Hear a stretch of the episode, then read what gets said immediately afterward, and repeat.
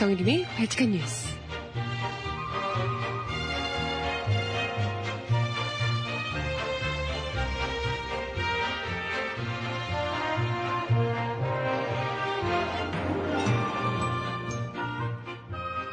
여러분 안녕하세요. 발칙한 뉴스 정혜림입니다. 교육당국이 국정 역사 교과서 편찬 기준의 공개도 없이 이미 교과서 집필을 강행한 것으로 드러나고 있습니다. 집필진 비공개에 이어서 수차례 공개를 선언했던 편찬 기준까지도 공개하지 않고 교과서 집필에 들어갔다는 얘긴데요. 도대체 그렇게 은밀하게 추진해야 할 이유가 도대체 뭡니까? 아니 시험 문제라도 집필하세요? 깜깜이 집필 비판과 함께 교과서 내용에 대한 우려가 점점 더 커지고 있습니다. 집필진 공개도 안 돼. 기준조차도 알려줄 수 없어.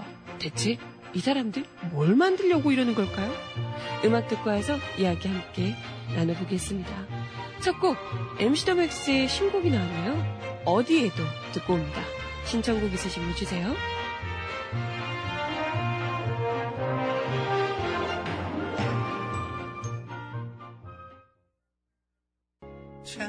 차가워진 눈빛을 바라보며 이별의 말을 전해 들어요.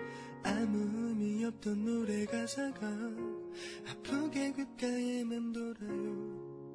다시 겨울이 시작되듯이 흩어지는 눈 사이로 그대 내 맘에 쌓여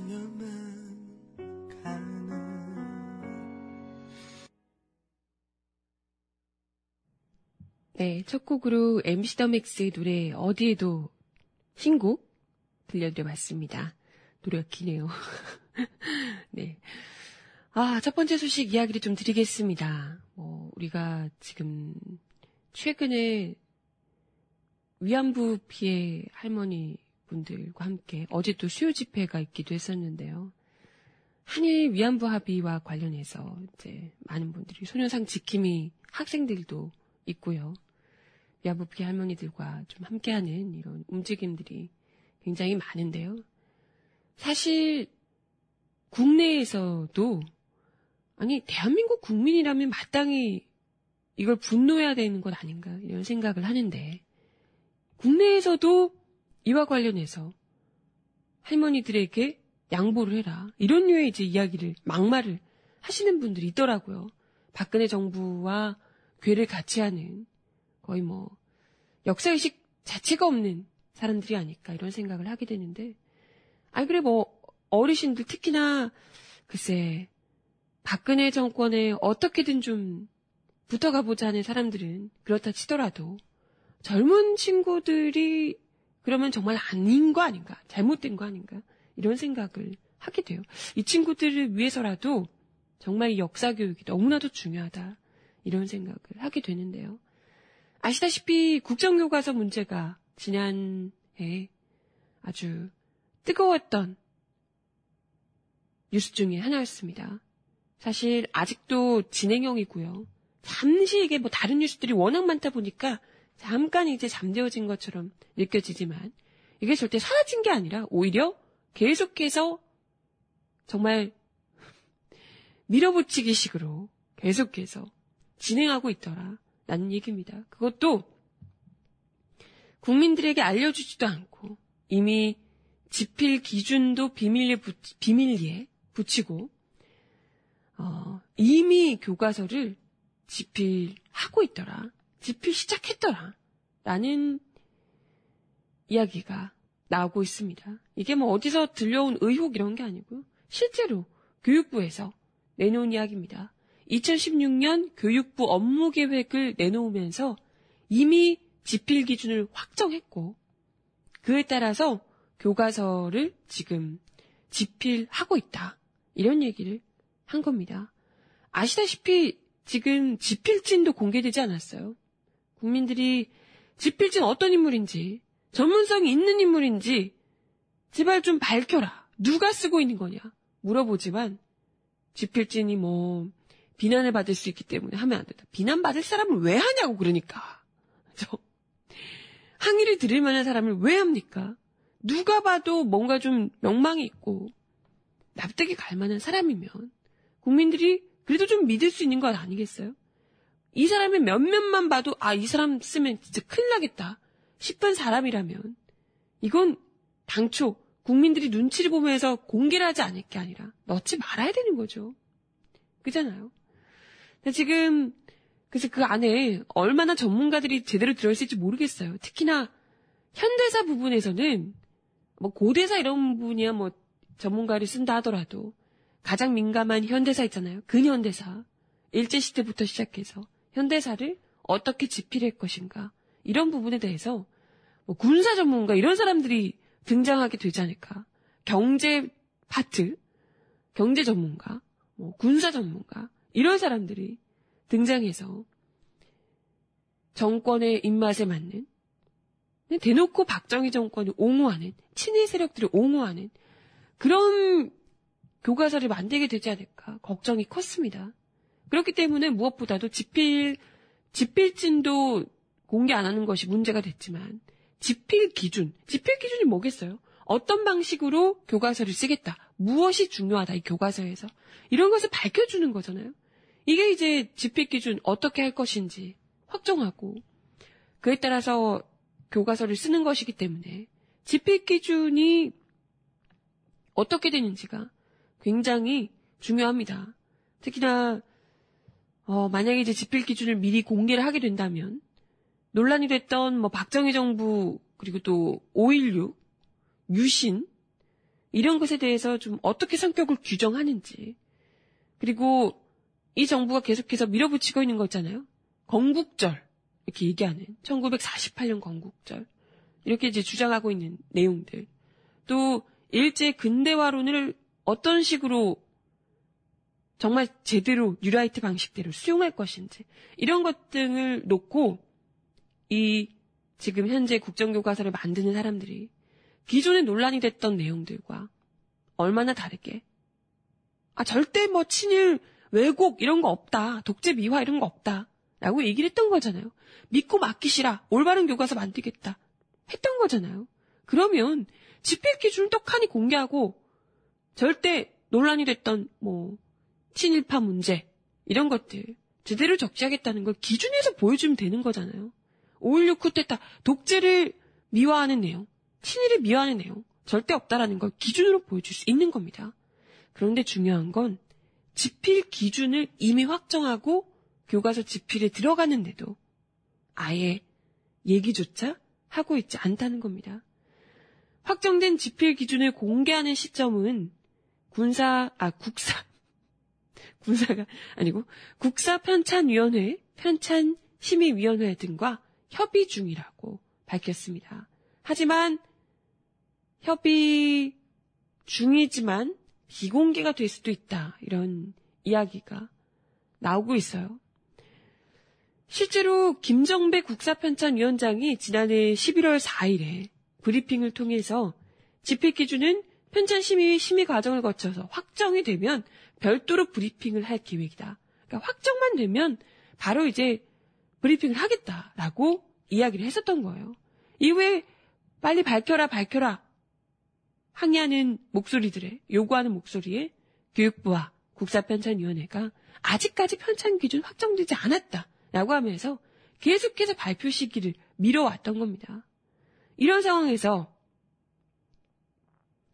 집필 기준 확정은 이미 했고 군 아니 계속 군사라고 하는데 국사교과서를 이미 집필 중에 있다라고 이야기를 하는 걸 보면 이미 지금 말 바꾸기가 한참 계속해서 됐던 거고 이미 확정이 됐으면서 그간 확정되지 않았다라고 거짓말을 했을 가능성도 있는 거죠.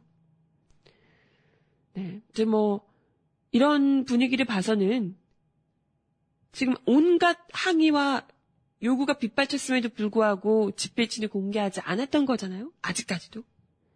그런 상황에서 집필 기준 역시도 끝까지 비공개를 하려고 하는 것 아닌가. 이런 이제 생각이 듭니다. 근데 뭐 집필 기준을 집필 전에 어떻게든 공개를 해야만 이와 관련해서 국민들도 그렇지만 지금 대다수의 역사학계가 국정교과서에 참여하지 않고 있는 거잖아요. 그러면 이게 이 교과서를 쓰는 사람들이 다수 역사학계에 정론하고 다른 이야기를 쓸 가능성이 굉장히 높다는 거죠. 그렇잖아요. 그렇다면 기존의 역사학계들에서 우리가 지금 수백 년 동안 쌓아온 역사가 있는 거잖아요. 역사를 어떻게 볼 것인지 시점에 대해서 관점, 기준에 대해서 어떻게든 집필 기준을 미리 보고를 해야 역사학계가 그와 관련해서 이건 잘못됐다. 이건 이런 식으로 해야 된다. 이런 좀 이제 의견을 줄 수가 있는 거잖아요. 일종의 공개 검증을 받을 시간이 필요하다는 겁니다. 그렇기 때문에 이미 집필이 들어갔다고 하는데 다 끝나놓았으니까 어쩔 수 없다. 나중에 수정하겠다. 이런 식으로 나오지 않게끔 아니 시간이 있는 거잖아요. 당장 지금 해야 될 이유가 없는 건데. 물론 박근혜 대통령은 본인 임기 내에 이걸 맞춰서 깔기까지 해야 되겠지만 정말 올바른 역사 교육이 중요하다고 얘기하는 사람들이라면 반드시 사전에 역사 학회들, 역사 학계에서 미리 공개 검증을 할 수 있는 시간을 줘야 한다라는 겁니다. 이제라도 더 이상 늦지 않게 공개를 해야 한다 지적이 일고 있고요. 네. 그런 가운데 어, 교육부에서는 지난해 44억 원에 이르는 국정교과서 예비비의 사용 내역도 비밀에 붙인 바 있다 합니다. 뭐가 다 비밀이야 이렇게 지필진 공개도 안 돼. 기준도 고, 비공개. 예비비 사용 내역도 비공개. 돈 쓰는 것도 비공개. 어떻게 뭘 어떻게 쓰길래 교과서를 뭘 어떻게 쓰려고 이러는 건지 모두가 다 비밀인지 그만큼 공개를 했을 때 어마어마한 파장이 밀려올 수 있다. 스스로도 아는 거죠. 그죠? 이런 가운데서도 참 이 정부는 역사교과서 국정화를 성과로 꼽기도 했다는군요. 교육부는 이 문서에 지난 3년간의 성과 부분에서 창의성과 인성 중심의 공교육 체제 확립 항목에 국정교과서 개발 시작을 성과로 꼽아놓기도 했습니다. 지금 온갖 비난이 쏟아지고 이건 정말 뭐 북한 뭐 이런 데에서 국정교과서 쓰고 있다라고 하며 이건 정말 후진국적 발상이다. 라고 지적을 숱하게 했음에도 불구하고 국정교과서 개발이 성과라고 하고 있습니다. 아주 좀 이따가 새마을 운동 한다고 성과라고 하시겠네, 아주. 고속도로 다시 깔고 성과라고 하시겠네. 네. 이건 뭐, 누가 봐도 집필진뿐만 아니라 집필 기준까지 비밀로 한채 교과서를 쓰고 있다는 것만으로도 소통을 아예 포기한 정부라는 것이고 독재 정권임을 스스로 자인하고 있는 것 아닌가 생각이 들고요. 이렇게 집필해서 뭐 한두 달 검증 과정 그것도 말뿐인 검증 과정을 거쳐서 내년 3월에 학생들에게 배포하겠다 이런 계획이라고 하는데 얼마나 허술한 교학사 교과서 뭐 못지않은 어마어마한 오류투성이의 왜곡투성이의 교과서가 그것도 일본의 입맛에 꼭 맞는 그런 교과서가 나오게 될지 벌써부터 소름 끼치게 두렵습니다. 아 그냥 일본 가서 교과서 내라니까요 정말 아우 정말 아, 네 도저히 정부가 어느 나라 정부인지 요즘 계속해서 묻게 됩니다. 국가관을 묻고 싶네 국가관을 음악 하나 더 들을게요. 테일의 노래 신청하셨습니다. 단 한 사람. 아무 말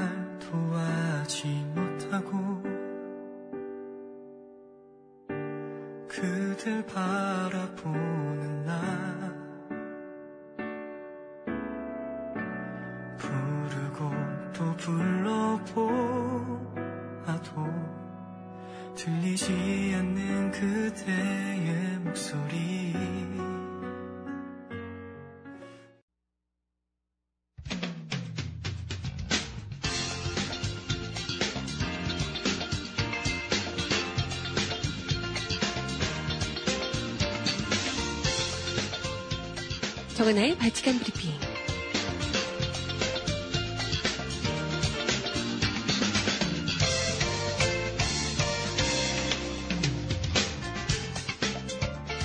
중국과 미국이 북한의 4차 핵실험 이후 첫 외교장관 회담을 열고 유엔 안전보장이사회 대북 제재 문제를 논의했습니다. 중국과 미국은 강력한 대북 제재 결의안의 필요성에 뜻을 같이 했으나 세부적인 내용에서는 제재 수위를 놓고 입장차를 보였습니다.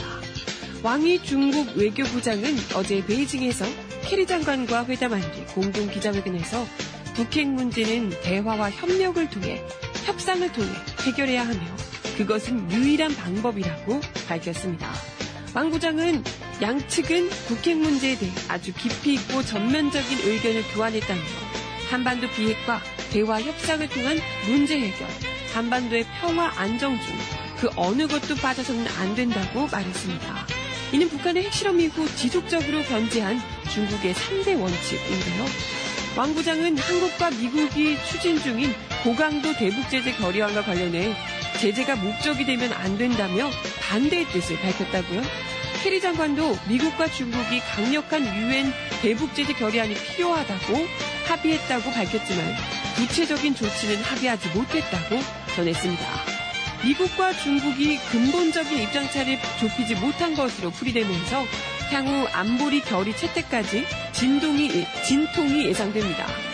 북한이 대부분의 교역을 중국과 하고 있는 상황에서 중국의 적극적인 동참 없이는 실효 있는 대북 고강도 제재는 불가능하기 때문입니다.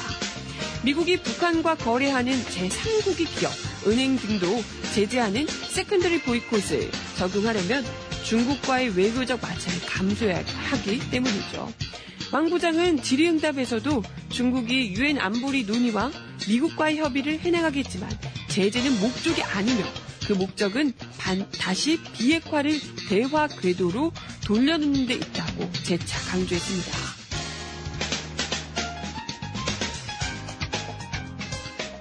다음 소식입니다. 더불어민주당 문재인 대표가 어제 백의종군으로 최선을 다하겠다.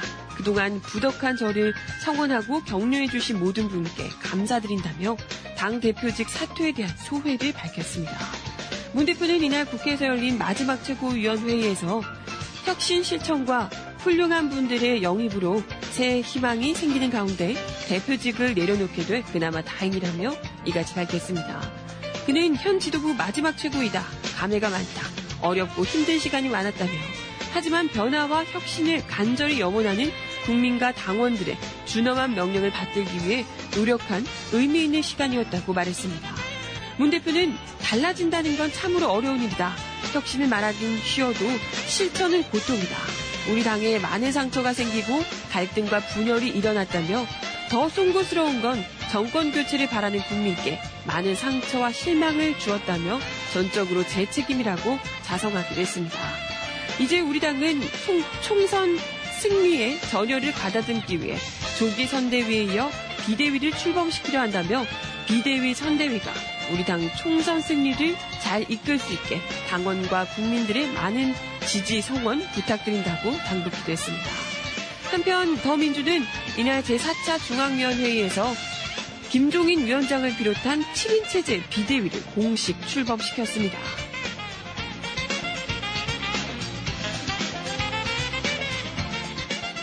마지막 소식입니다.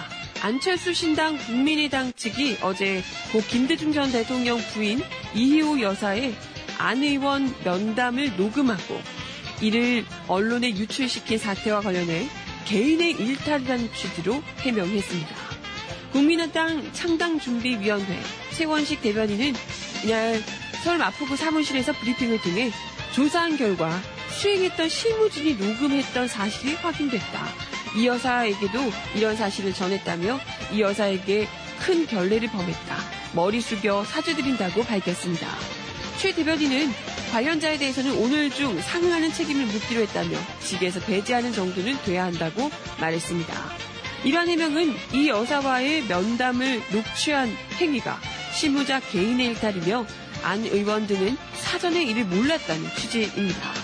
그러나 지도부 일정에 배석하며 아무런 지시나 교감 없이 실무자가 단독으로 이를 독단적으로 행했다는 것은 쉽게 납득되지 않는 대목인데요. 게다가 이 실무자가 녹취한 대화 내용은 이 여사의 사전 동의도 없이 언론을 통해 공개돼 문제가 되기도 했습니다. 특히 녹취록 파문은 특정한 목적을 위한 일종의 언론 플레이 과정에서 빚어진 사태이기 때문에 실무자 개인의 일탈로만 치부될 수 있는지 논란의 소지가 여전히 남아있다는 지적이네요. 한편 안 의원은 어제 오전 수행원 없이 서울 신촌 세브란스 병원에 입원해 계시는 이 여사를 방문해 어, 문병하고 사과를 한 것으로 알려졌습니다. 음악 하나 더 듣고 와서 이야기 이어가 볼게요. 신청곡 에이트의 노래 심장이 없어 듣습니다.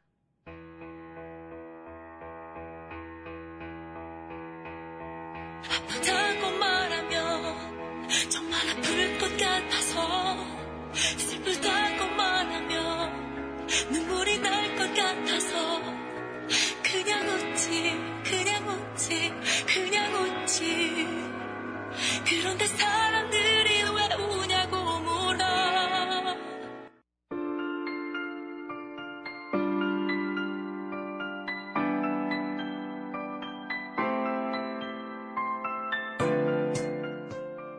세상 속 가장 필요한 목소리를 전합니다.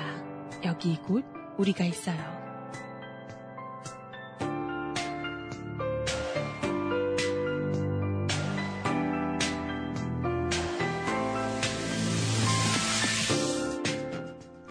일인 시위를 하는 내내 아버지가 무슨 잘못을 했을까? 어떻게 죽기 직전까지 물대포를 쏠 수 있을까? 당사자들은 책임감이라도 죄책감이라도 느끼고 있을까 하는 질문이 끊이질 않았습니다.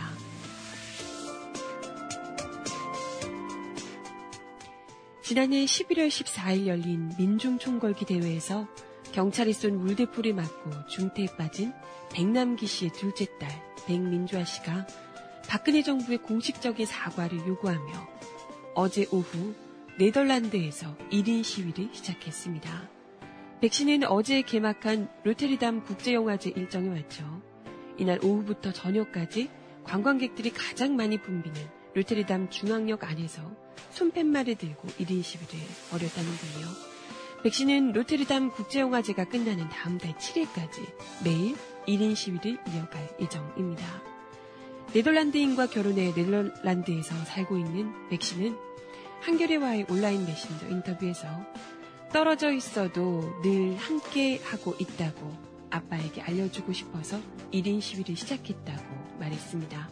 스스로 이름 미디어가 되어야 한다는 생각에 시위에 쓸 손팻말도 직접 준비를 했다는군요. 팻말에는 아버지가 경찰의 물대포에 의해 쓰러진 후 여전히 의식이 없다. 정부의 사과도 전혀 없었다. 한국의 박근혜 대통령은 반드시 사과해야 한다. 라는 영어 글귀와 함께 쓰러져 있는 아버지의 사진을 넣었습니다. 길을 지나가는 사람에게 나눠주기 위해서 아버지가 쓰러질 당시 상황을 설명한 전단지도 준비했다는군요. 백 씨는 많은 사람들이 슬쩍 쳐다만 보고 가는 게 아니라 한 명이라도 여유 있게 와서 물어보면 자세히 답해 주고 싶었다며 그 자리에 서 있는 일은 전혀 부끄럽지도 떨리지도 않았다라고 말했습니다. 현지 시각으로 오후 4시부터 3시간 동안 이어진 1인 시위에 길을 가는 시민들, 네덜란드 시민들이 많은 관심을 보였다는군요. 어떤 시민들은 집에 가는 길에 직접 다른 사람에게 나눠주고 싶다고 전단지 수십 장을 자진해서 가져가기도 했다고 하고요. 다음 시위에도 도와주고 싶다며 전화로 연락이 오기도 했답니다. 시위를 시작한 지 얼마 되지 않아서 다가온 한 여성이 자세하게 전단지를 읽어보더니 모든 것이 다 잘 될 것이다 라며 꼭 안아줄 때는 눈물이 왈칵 쏟아지기도 했답니다. 백 씨는 시민들 대부분이 이게 정말 한국에서 일어난 일이 맞냐? 북한 아니냐? 라며 놀라워하는 반응이었다고 하네요. 보고도 믿지 못하는 사람들이 보면서 이런 일을 당한 아빠가 불쌍하다는 생각밖에 들지 않았다고 한심, 한숨을 내쉬셨습니다. 시위를 지켜보던 경찰 역시도 네덜란드 경찰까지도 백 씨에게 큰 힘이 됐습니다. 야외와는 달리 역 안에서는 시위를 진행할 때 원래 시청이나 관리사무소의 허가를 받아야 한다는데 그걸 나중에 아셨대요. 근데 그럼에도 불구하고 경찰이 멀리서 한 시간 정도 그냥 지켜만 볼 뿐 시위를 막지 않았다고 합니다. 지켜보던 경찰이 나중에 한 시간을 지켜보다가 다가와서 전단지 있는 내용을 찬찬히 읽어보고 같은 경찰로서 정말 미안하다. 이런 이야기를 했다고 합니다.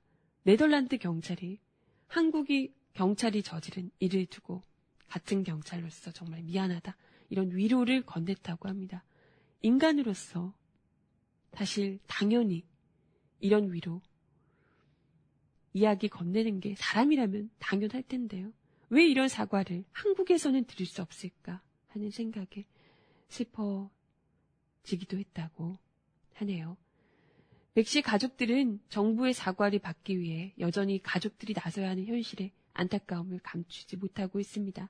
백, 민주화 씨의 언니인 백도라지 씨도 민주화의 1인 시위 소식을 듣고 팻말에 들어갈 아버지 사진을 함께 골랐다며 아버지가 쓰러지신 뒤 두 달이 훨씬 넘었지만 아직까지 정부로부터 공식적인 사과조차 받지 못하고 있다라고 이야기를 하고 있습니다. 어, 서울 종로구 서울대병원에서 해를 넘긴 백남기 씨 입원 생활 오늘로 76일째를 맞는다고 하네요. 여전히 의식을 찾지 못한 채 의식 불명 상태에서 치료를 받고 계십니다. 아직까지도 정부는 여전히 묵묵부답입니다. 음악 하나 더 듣고 와서 이야기 이어가 볼게요. 알리의 노래 펑펑 신청하셨습니다.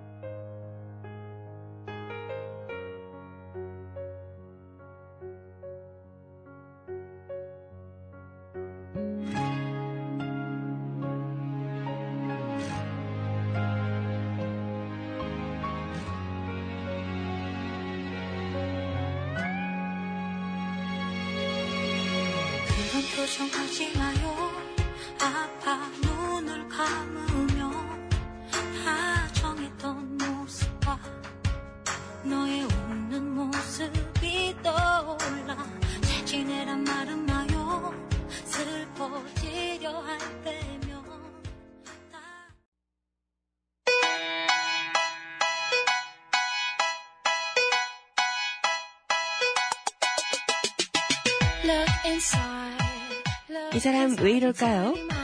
Now look a bit harder. Cause we're so uninspired, so sick and tired of all the hatred you harbor. So you say. 2014년 3월에도 살아있는 탄저균과 희석된 패스트균이 용산 미군 기지에 발송된 것으로 확인됐습니다.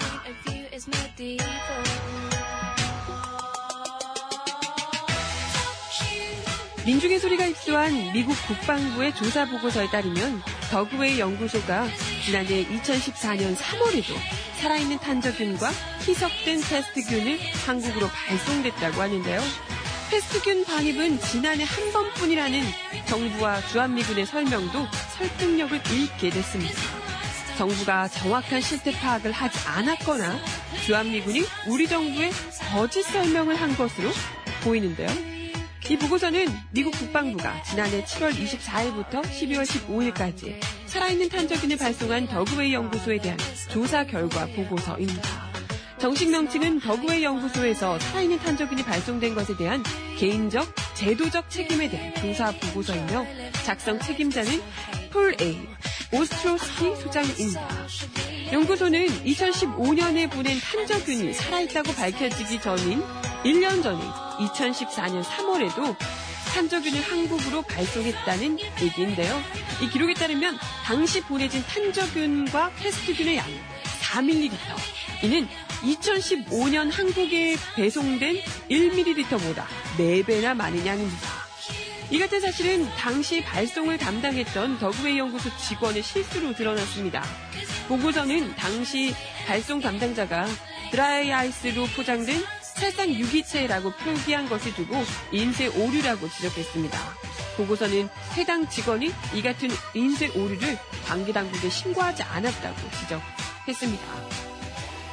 보고서에 따르면 연구소는 2014년 3월에 살아있는 탄저균과 함께 희석된 패스트균 역시 발송이 됐다는데요. 이는 패스트균은 2015년 처음으로 발송됐다는 한미당국의 조사 결과와는 다른 기록이죠. 지난달 16일 오산 공군기지 탄저균 배달 사고 관련 한미 합동 무단 합동 합동실 무단은 패스트균 반입은 이번에 살아있는 탄저균 반입 사건을 조사하며 처음 알았으며 이전에는 반입된 바 없다라고 밝히기도 했습니다. 2014년 3월에 반입된 살아있는 탄저균은 서울시내 위치한 용산 미군기지 내에서 실험이 진행됐다는 사실도 논란이 일 것으로 보이는데요. 앞서 조사단은 탄저균 2000, 탄저균은 2009년부터 2014년까지 6년간 모두 15차례 반입됐으며 실험은 2015년을 제외하고는 모두 용산 미군 기지 내 실험실에서 진행했다라고 밝힌 바 있습니다.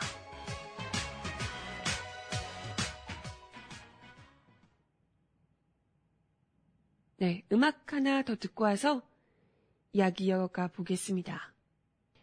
바닐라 오코스틱 노래 너와 나의 시간은 듣겠습니다.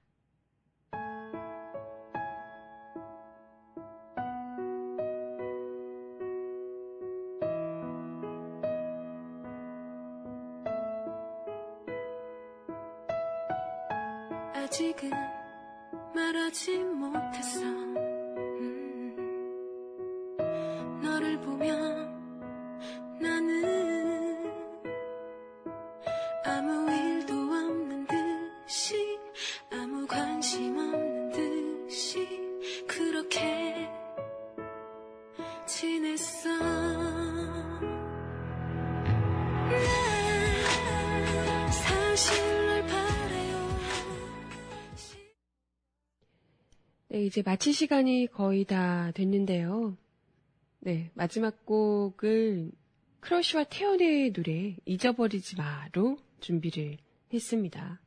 아까 이 백민주아 씨의 네덜란드 1인 시위 기사를 보는데 괜히 마음이 또 울컥하더라고요. 기사 읽는데도 막 순간 울컥했는데요. 음, 다들 뭐 그런 비슷한 심정을 느끼지 않으셨을까 싶습니다. 여전히 지금 생사를 오가는 싸움에서 아, 힘들게 힘들게 버텨내고 계시는데 가족분들이 얼마나 마음이 무너지실까. 그런데 이런 상황에서 자국에 그것도 멀쩡하던 사람을 지금 이 사단을 내게 만들었던 거잖아요.